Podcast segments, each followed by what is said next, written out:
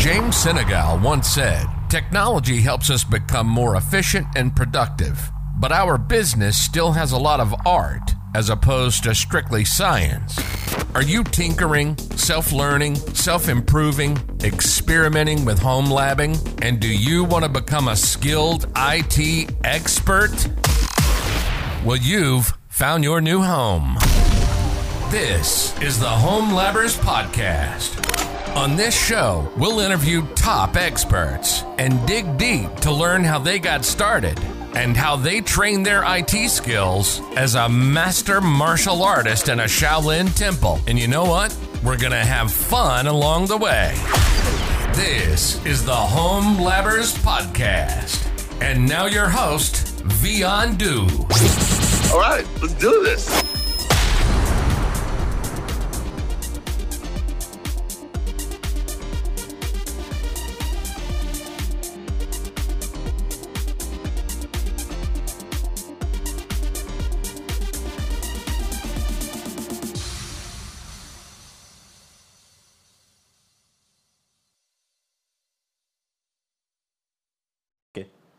Stephen, welcome to the podcast. So excited to have you on the podcast.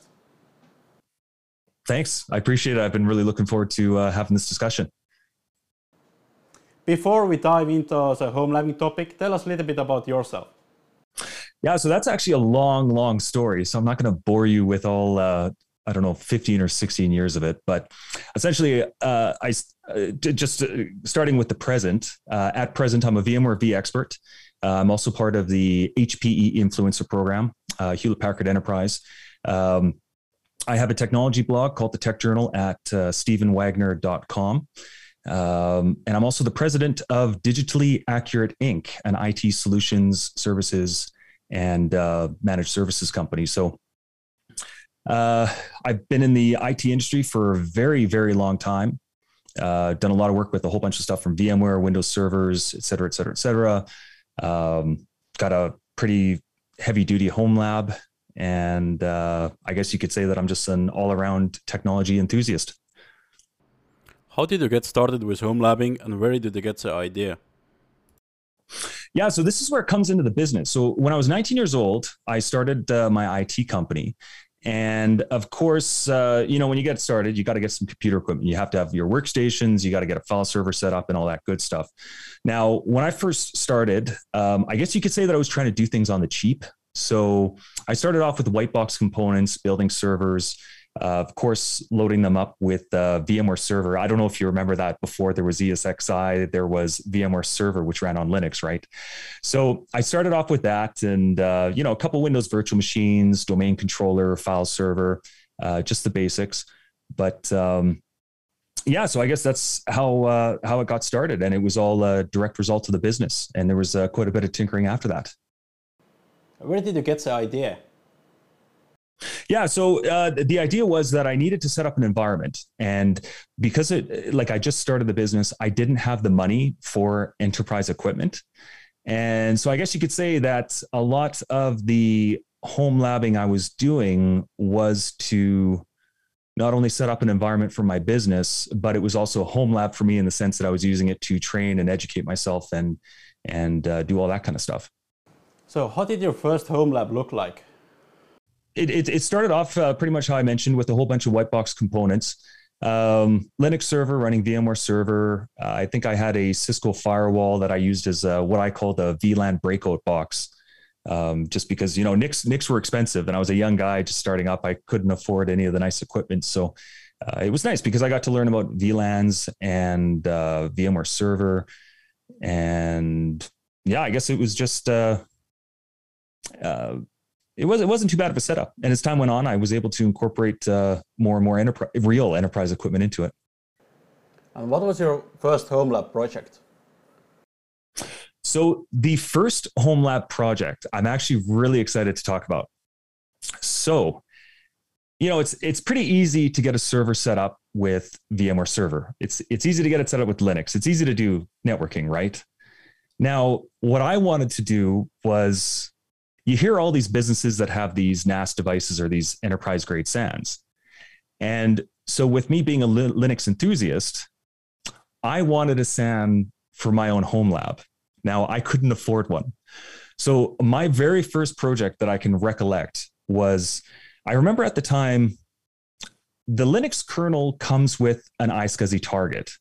And at that specific period of time, the iSCSI target that shipped with the Linux kernel did not support something called uh, SCSI. I think I don't know if it was SP3 persistent reservations, but essentially you could create an iSCSI target. However, it could not handle multiple hosts or multiple sessions. So if you had one server, you could, let's say a VMware server, you could connect to it, have access to an iSCSI target. But if you had multiple ESXi hosts, you could not have it all connected to a single target. There was a project called LIO Target, L I O Dash Target, which was a uh, open source project. I, th- I think the company was named Rising Tide Storage Solutions. And this was about 14 years ago. And they actually created an open source iSCSI target that supported persistent SCSI reservations and multiple sessions. And with me, I had to figure this out. I had to get it set up. No one else could do it on the internet. Everyone was posting. There were so many threads about how to get it configured, how to get the client software installed, how to deploy it. And this had to be my first home lab project. I needed to get this working and I needed to document it and I needed to blog about it. And so it was pretty cool. I reached out to the author. Um, his name was uh, Marc Fleischmann. I believe I'm pronouncing that right. Funny story is, is that after he sold that company, started another company and sold that one. I believe he's actually now the VP of cloud delivery for VMware. I just found this out a couple months ago. So that that's kind of cool. I caught up with him a couple months ago. But he's actually the author and the person that started this LIO target. And so I got that going. I created a white box server. I picked up an LSI SAS SATA HBA.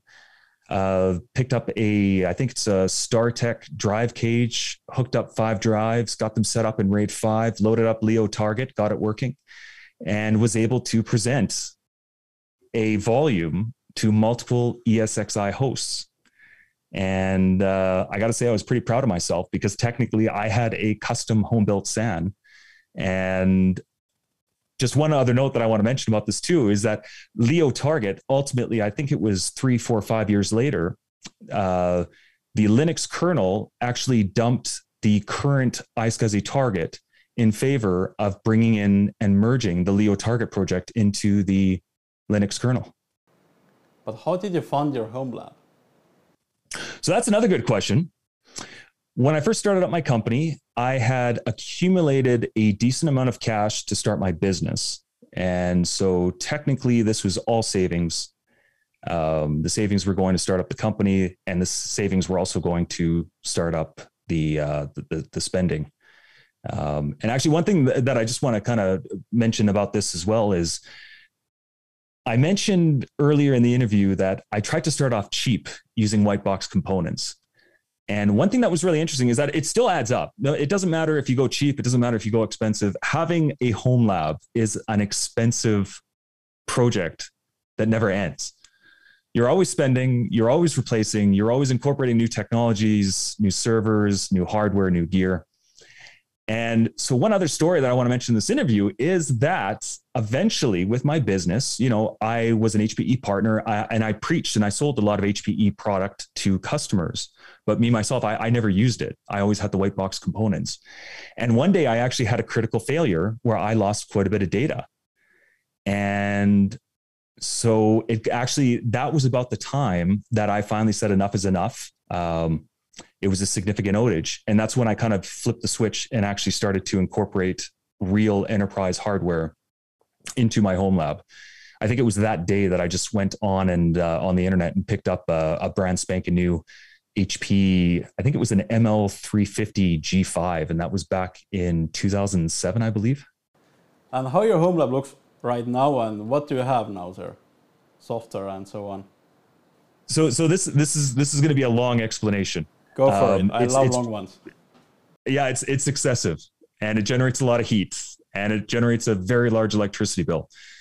At the current present time, I have two HPE DL360P Gen 8 servers, the performance models. Uh, each one has two, either I, I believe it's two 20 core processors in each servers for a total of 40 cores per server. One of the servers has 256 gigs of RAM, and I think the other has a very odd num- multiple. I think it's 384 or 386 megabytes of RAM.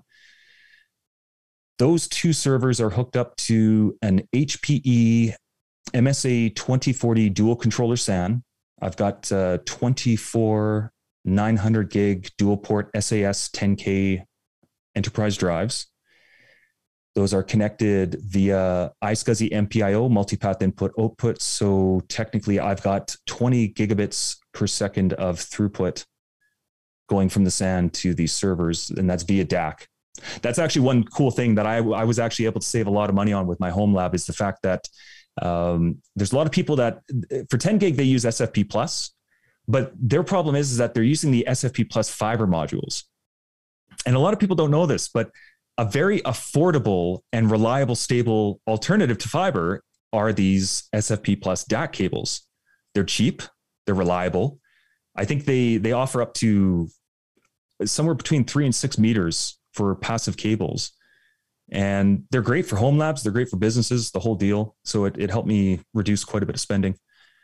So that that, was neat uh, because that's been a very very reliable storage solution for me since uh, I deployed that I believe in 2013.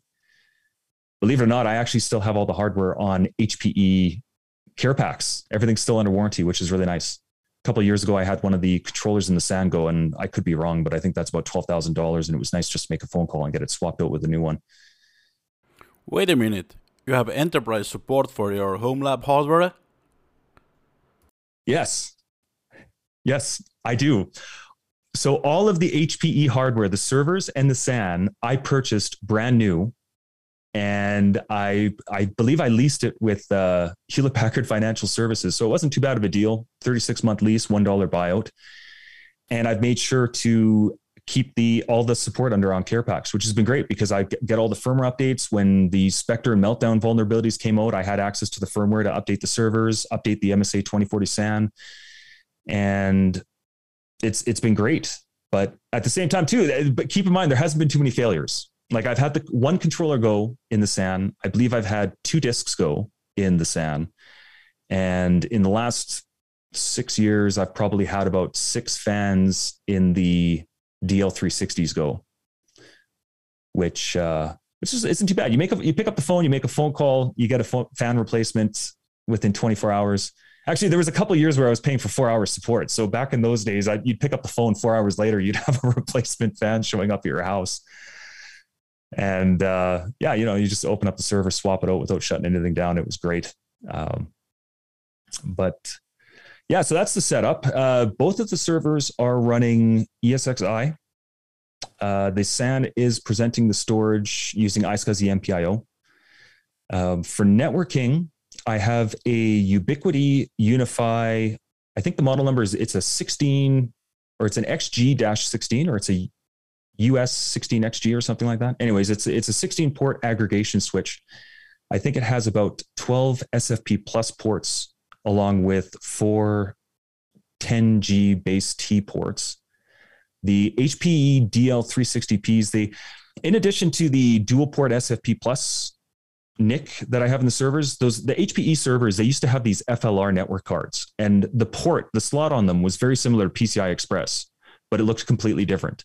I actually heard stories about people trying to jam PCI Express cards into this FLR slot, and then they, they were frying their servers. But anyways, inside of that FLR slot, which is built onto the, the main board, um, I also have a dual 10 G base T NIC, which is pretty nice. So on that Ubiquiti UniFi switch with the four 10 G base T ports, I've got um, two cables going from each server to those uh, four 10 G base T ports. And then for the SFP Plus, I use it for some other stuff, which I'll get to in a couple seconds here. So uh, two of the ports on that 10 gig switch, I actually have it going to another Ubiquiti US 48, I believe is the model. And so that's a 48 port, one gig switch. It also has, I believe, two or four SFP plus ports. So I actually have uh, two cables doing uh, an LACP lag, link aggregation between the 10 gig switch and the uh, 48 port switch, which is nice because essentially that's you know tw- 20 gig um, so going across the lag, 40 gig if you if you include the full duplex. And from the 48 port switch, that's what feeds everything else in the server room, including all the network jacks inside of my house. And um, yeah, I think that covers it for the networking. I've probably got about 16 to 20 VLANs configured. I have a native VLAN for provisioning of the UniFi devices. It's nice because you I've got it set up, everything firewalled. So you know, let's say that I pick up a, a new UniFi uh, Nano HD AP, I can just hook it up to any network port. It gets thrown on the default VLAN, which has nothing except for routing to the UniFi controller. It gets provisioned, jumps on a different VLAN. It's good to go. Uh, I've got my corporate VLAN. I've got a couple storage VLANs. I've I actually, oh, here's another thing. I have two internet connections. I have a Telus fiber business connection coming in, one gig up and one gig down. And I also have a Shaw coax connection with, I think, about 750 megabits per second down and 150 megabits per second up. I have two different VLANs set up for the different WAN. And I'm running a Sophos, actually, I'm running two Sophos UTM virtual appliances set up in HA to actually provide load balancing with the internet connections, which has actually worked out pretty well. I know that VMware can do the the HA for the the VMs, but one thing that's really nice about having the Sophos UTM set up is that uh, I have both running at the same time, so it's like I don't have to deploy VMware fault tolerance, which would just be overkill for my network. And at the same time, too, with uh, VMware HA, you know, you have to wait until a uh, VM stops before it actually starts it on another host. Whereas in my situation, I actually have two VMs running and they'll just take over from each other if one of the hosts ever goes down. I deployed that a couple times after uh, I'd be out of town. Something would happen with the network. And let's just say it's really hard to troubleshoot your home lab when you're calling up a family member to go to your house and uh, troubleshoot something that uh, what they described was starting the space shuttle. So I'll just leave leave that at that. But yeah, so uh, it's not bad. And you know what's interesting is that with this hardware, even though it's pretty powerful hardware, the internet connections these days are so fast that you know if you're doing IPS, uh, if you have like an intrusion prevention or protection system that's doing packet filtering, you know even though I'm getting a gig up and gig down, those servers only have enough power to maybe process something like 250 to 300 megabits per second of, of actual throughput, which is unfortunately. But it's another reason to do the home lab upgrade, right? Which I'm planning on doing soon. I'll get to that later in the video. So that's everything that's on top of the desk. It's a little bit of a ghetto setup. I don't actually have it racked uh, I mentioned that I have that technology block. So I'm actually doing quite a bit of work on the servers all the time. I'm opening them up, uh, changing cabling, I'm implementing new solutions.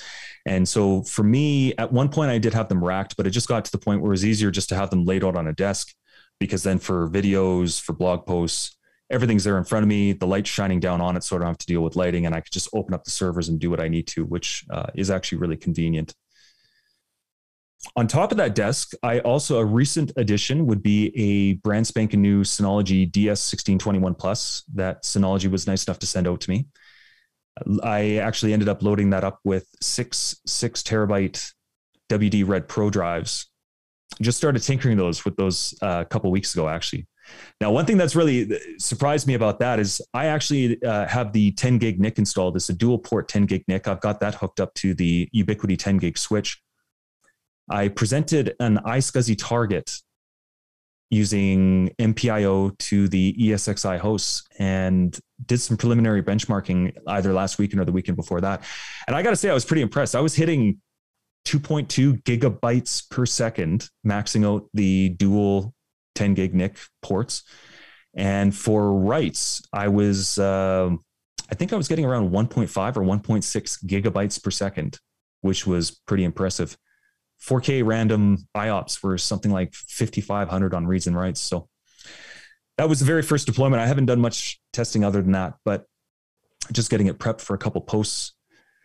In that environment, I've also I've got numerous Windows servers doing everything from um, VMware Horizon. I have a full VMware Horizon VDI, virtual desktop infrastructure deployment in my environment.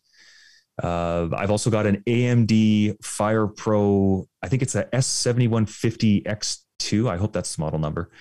And that is a data center GPU that technically it's it's a double width, full height GPU, and you know you, you can't fit it inside of a 1U server. So I did a little, little bit of a hack job, and I'm actually running a PCI Express ribbon cable out the back of the server onto the top of the server, where this card is actually sitting physically on top of the server, hooked up with this PCI Express ribbon cable. Uh, it's probably the most unsupported thing that that uh, that's ever been attempted on these HPE servers. I'm pretty sure that the other HPE solution architects would cringe at it, but but it works. so it's pretty cool. I've got I've got a fully functioning 3D accelerated VDI environment, which is pretty cool to to be able to work on. You know, if you wanted to, you could play games on it. Uh, use that all the time, so that's really handy. Uh, I've also got numerous uh, 10ZiG Zero clients that I use to access that environment. So I've got a Windows virtual machine running the 10ZiG Manager software. That's another platform for the uh, the Zero clients and Thin clients to access VDI. Um, I think a couple domain controllers, Windows File Server, uh, WSUS, Windows Server Update Services running. Have you implemented Cisco Duo in your home lab? Yes. So I actually, uh, my company is a Duo partner. And so I've got Duo deployed in my environment. And I also get paid to deploy Duo at a lot of uh, companies. So I'm running Duo with uh, all my Linux VMs. I'm running Duo on all my Windows VMs. I'm running Duo in my VMware Horizon environment, and it's I've got to say it's it's working really well. It's it's a really nice product. I remember when I first had one of my customers reach out to me, they were looking for something. I was like, you know, this is why you need a home lab is so that when people ask you how to do stuff that you haven't done before, you can do it on the fly. It's like a crash course into the technology that you want to implement. And so I reached out to a whole bunch of companies. I actually got set up as an RSA partner. I'm sorry, but I never got their software deployed. But Duo was nice. I really appreciated the platform. I liked how it integrated with all the products, Linux, Windows, and the API to connect and protect other applications. I even use it to protect my VPN. It's it's pretty cool. Uh, I'm trying to think of what else I've got going on. So another cool item that I Another cool item that I have running underneath that desk is I have an HPE ML310 Gen 8 version 2 server. And that was originally kind of like an emergency ESXi host. It wasn't doing too much. I think it supports a maximum of 32 or 64 gigs of RAM. It has a newer processor, so technically it's with a higher gigahertz rate. I was using it for a firewall for a little while because with the IPS, it's it, it's actually the the performance of IPS directly correlates with the gigahertz, the clock speed of the processor. So I was actually able to get higher firewalling with IPS when I was running it on there. But I actually ended up repurposing that server. Um, I've I've always had this infatuation with uh, storage you know, I, I, told you the story about setting up LIO Target to set up a SAN and do all that kind of stuff. And so what I ended up doing is I picked up uh, an IO Crest. I think it was a PEX PEX 41072 or something like that. I'm, I'm probably wrong on the model number, but essentially it's it's a PCI Express card that has four NVMe M.2 slots on it, and it also has a PCI Express uh, switch chip. And so now this is pretty cool because essentially, you know, like a lot of these NVMe storage cards, they require bifurcation in order to set up. And all my equipment is sold that it doesn't support bifurcation. The DL360s might support bifurcation, but I think it's like a two by two or it's like a four by four, which isn't what most of the cards require these days, just because those their their Gen 8 servers are a little bit old. But I found this card that has the switch chip built in. So essentially, you know, it's got a 16X slot you could throw this into any system that the card would fit into, as long as it has a 16x slot, and you would be able to have access to all four NVMe disks. So I picked up this this card. I loaded it up with four two terabyte Sabrent or Sabrent. I don't know how it's pronounced uh, NVMe storage. The, the, Sabrent has some amazing high speed storage. It, it's all consumer based, so keep in mind that they don't offer power uh, PLP, which is power loss prevention, which is which is a requirement for enterprise environments. So just so everyone out there knows, I, I know that it doesn't have PLP, and I shouldn't be doing this, but it's a home lab, right? So I loaded it up with that, and I ended up installing TrueNAS on that server and created a volume, a pool, and shipped it out with iSCSI. Again, with uh, tossed in a dual port SFP plus card, hooked it up to the Ubiquiti 10 gig switch. And that's actually providing very, very, very high speed storage to my environment. And that's actually where I put a lot of my VDI virtual machines. So that when I'm traveling around, I can just open up my laptop, open up the VMware Horizon client, and then connect back to a, this virtual machine that not only does it have an AMD FirePro data center GPU attached to it, but it's also sitting on top of extremely fast NVMe storage that uh, I'm, I'm maxing out the two dual port or I'm maxing out the two 10 gig links. Like I'm getting 2.1 or 2.2 gigabytes per second um, going in do- both directions. So that's, that's kind of cool. And another thing. Uh, then on top of that, jumping into power distribution, it's nothing too fancy. I'm actually kind of embarrassed about it. I've just I have two APC smart UPSs. Uh, I believe they're the same model, different generations. It's not too bad. I think they're about 1500 watts or 1500 VA each, which isn't too bad. There's been a couple times where the power goes out. I have the servers. Each server has dual power supplies, so I actually have uh, each power supply connecting to a different UPS. Same thing with the SAN; it has dual power supplies. So I have the, the one power supply going to each UPS. And there's been times where I don't know, power goes out with all the equipment continuing to run. I think it'll actually power it for about 15 minutes.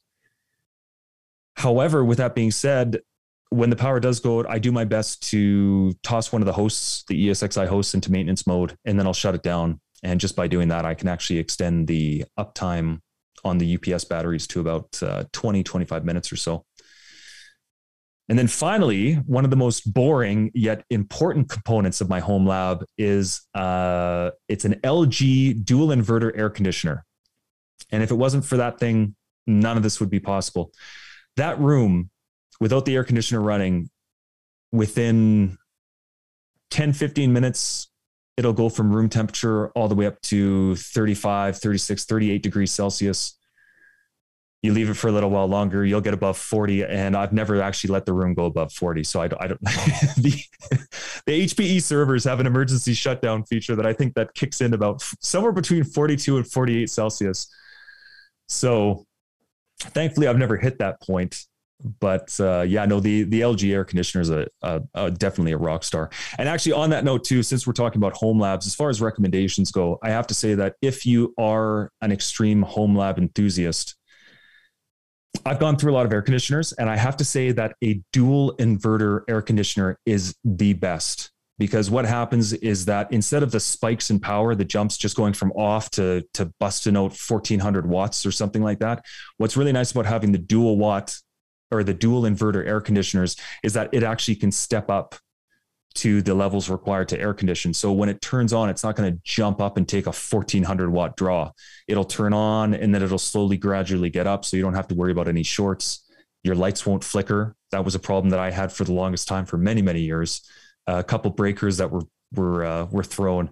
But since jumping to a dual dual inverter air conditioner, that that was the big save because uh, not only is it gentler on the equipment, it's gentler on the uh, power lines in your house, but it, it also consumes a lot less electri- electricity, which is nice because in the summer it's not doing the it's not either on or off. It's just doing what it needs to do to get it to the target temperature. So uh, other than that, I, I, think that's pretty much it for like the server room, if you want to call it that. Throughout the house, I have a couple more Ubiquiti eight port switches that have all the VLANs going across them. What's nice is that the uh, the US eight models of the switches, I think they dedicate the eighth port to actually even even if you do not buy the PoE model, the eighth port does provide PoE pass through, which is always nice. So you know, I deploy one of those in my office. I deploy one of those in the uh, the cabinet in the furnace room and then I've got a wireless access point down around my office, and I've got a wireless access point towards the top of the house, and it uh, shoots out all the power via PoE, which is really nice. Do you know how much power like total your home lab takes with cooling? I should know, but I have decided not to check because I don't want to scare myself and potentially start downsizing it. Now, the bills are big. So up here in Canada, I, I, don't know what electricity costs are in other parts of the world, but there's been times where my electricity bill has been five or six hundred dollars a month, Canadian dollars. I think you know, that kind of power draw usually only comes from server rooms and people that are growing drugs in their house. So to be honest with you, I'm actually surprised that the police haven't busted down my door because of the power draw. I think the fact that I have a business license is one of the reasons why they actually think that it's business related versus something illegal. But but no, it's it's definitely interesting. And actually, we our power prices are going up here too. So I'm expecting pretty soon, if I don't change some stuff with the home lab, the power bill is probably going to be getting up to six, seven, eight hundred dollars Canadian per month. Uh, but on that note, I am planning some very interesting and exciting updates uh, in the home lab in the future. How much knowledge have you gained while you were having a home lab? Tons, tons and tons of knowledge. This is hands on experience. This is education. This is experience with software, experience with technologies, um, experience with software suites. I know there's a lot of people that believe firmly in proper education and i'm not dismissing proper education but i have to say that having your own home, home lab allows you to experiment it allows you to obsessively experiment so if you want to lock yourself in your room for four or five days at a time to learn something that's bugging you because you can't figure it out you can do that with a home lab whereas you can't do that with a, with a proper professional education so i have to say that uh, I've, I've gained knowledge, expertise. It's helped me out financially. It's helped my business out. It's uh, I, I, I would recommend to everyone if you're in IT and if you have time to tinker, definitely get a home lab up. It doesn't have to be extreme. It doesn't have to be professional. It doesn't have to. You, you don't have to compare it to other people's home lab. A home lab is something that you build that you can be proud of, that you can use to advance your knowledge and expertise, and you know generally at the end of the day, it all comes back to having fun, right? What is the most memorable home lab story you like to share? Yeah. Well, so so here's here's the one of the most memorable. I remember so moving this equipment when you're moving from place to place, house to house, it is a lot of equipment. And so, you know, the neighbors are looking at you wondering like what is this guy running in his house as you're bringing out these rackable servers, storage units and a whole bunch of other gear. I remember one time I was moving in winter and the house stairs made out of concrete were covered in snow and ice. And I just remember I was carrying one of my HPE DL360P Gen 8s and I slipped on the ice and I went flying down the stairs. And I just remember in the split flash moment between being in the middle of the air and hitting the ground, I came to the conclusion that the human body can repair itself. The HPE servers cannot. so so I made the decision to land on my back, on my shoulder, and take the brunt of the impact to save this DL360P Gen 8. And I have no regrets because I would have been absolutely crushed, especially since I bought all the equipment brand new, especially since it was all under warranty. I would have been crushed if that server would have gotten damaged. So, so other than the iSCSI, I would probably say that that that would be one of the most uh, memorable uh, home lab stories that I'd have to share. But do you have any scary or funny home lab stories? Funny stories. That's that's a good one. You know, being a young single guy, you know, you go out on dates and it's always an interesting story when you invite a girl back to your house and she says, What's behind this door that's closed? Why is there a humming sound coming from it? And you decide to open up the door and show them the home lab. They, they, they don't know what to say to it, they don't know how to respond to it. Um, I still to this day have no idea what they think, but some ask questions, some don't, some just don't talk about it. I just say that it's associated with my business for me to tinker with. Uh, but uh, that, that that's a funny one. Um, I think uh, one time I had my house alarm get set off, and I have it set up so that when my alarm goes off, they don't call; they just dispatch the police, and that's for a number number of reasons. And so that was another funny story. Is when once the alarm went off at the house, and the police showed up and they were curious what that sound was. And so I had to open up the door and show them, and they kind of stared at it, didn't say anything for about 15 seconds. And I just said, Oh, it's just business equipment. And they gave me a weird look, and that was it. They didn't ask any other questions. Um, but yeah, I think that's about it. Other than that, I haven't had too many concerns. Jumping over to the enterprise grade equipment, everything's been fairly reliable. Uh, I've had a couple air conditioners that have died, but I, I monitor everything. So when I notice that the ambient temperatures, I like to keep that room at about 19 degrees Celsius. So whenever the temperature goes above it, I get a notification. So even when the air conditioners failed, it wasn't too big of a deal because I got a notification instantly and I was able to get some circulation in the room uh, while I got a spare air conditioner brought up to the room. Um, other than that, I've just had a lot of fun. I've enjoyed it quite a bit. Yeah. So another funny story is one of my passions with uh, is with VDI, and so before the AMD FirePro uh, GPU, I actually had an NVIDIA Grid K1 grid card. And so this was kind of funny because this was uh, someone that I met off the internet, and I negotiated a pretty good price on this first generation NVIDIA data center vGPU card. And it was hilarious because I just remember, you know, this guy was a home lab enthusiast. He worked with Citrix environments and I guess I think he purchased this card from his business or he inherited when they were recycling a bunch of equipment. He got the card. And so it was time for him to pass it along.